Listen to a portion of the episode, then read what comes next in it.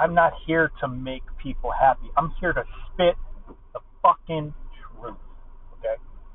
And I'm just going to go so far as to say that I really want to understand the grievances of women. We've heard the grievances of women for five million fucking years. And we understand the grievances of women relatively well at this point. Women get emotionally abused. That sucks. Women get physically abused. That sucks. Women's bodies get taken advantage of. That fucking sucks. And women are susceptible to rape. That's fucking terrible. Fucking terrible. But when are we going to stop blaming all men? And when are we going to realize that the douche rockets that perpetuate this kind of abuse are not in all cases, but in many cases, they're the men that women actively seek out, or at least succumb to at some point. You see, there's a good 75 to 80 percent of men that are meek and mild and kind and quiet and would worship a woman's fucking. And look, hey, you're attracted to what you're attracted to. You're attracted to men that exhibit these masculine traits right? But guess what? Some of these guys are full of themselves. And some of these guys think that they can get away with murder, and some of these guys think that they own the fucking world. And that's probably what makes you attracted to them in the first place, is their invincibility or their projection of invincibility. Right? So men project a lot of these douche rocket men project how invincible they are. And maybe it gets sparked because they have a talent. You know, they have an acclamation for something. Maybe they're a great tap dancer. Right?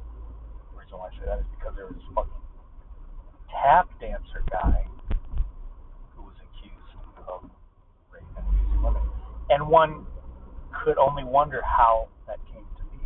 Well, possibly because this motherfucker thought that because he had these skills and these talents and women admired him, that he just was entitled to pussy.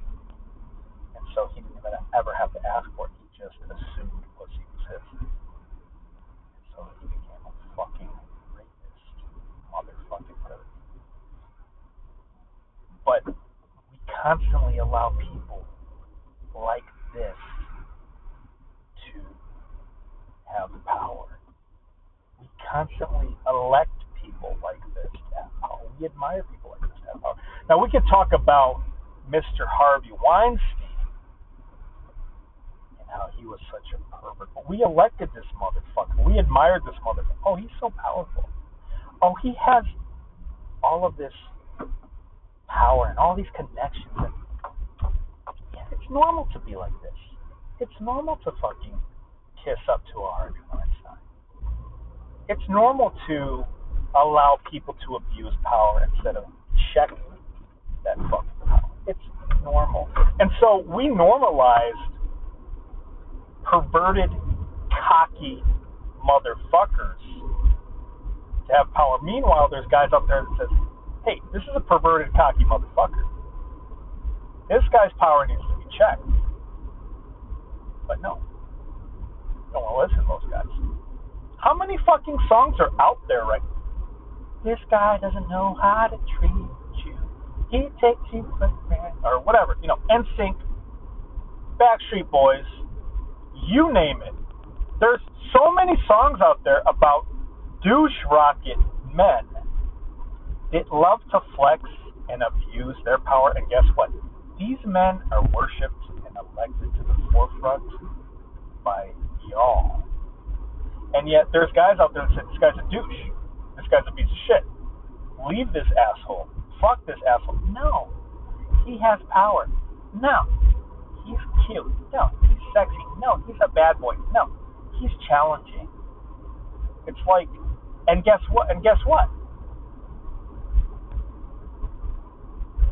Because of the sins of the father, everybody gets the blame, and so you get to make this blanket statement about all men, even the men that disagree with douche even the men that disavow that behavior.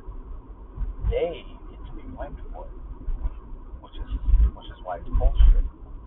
And so you chase the guys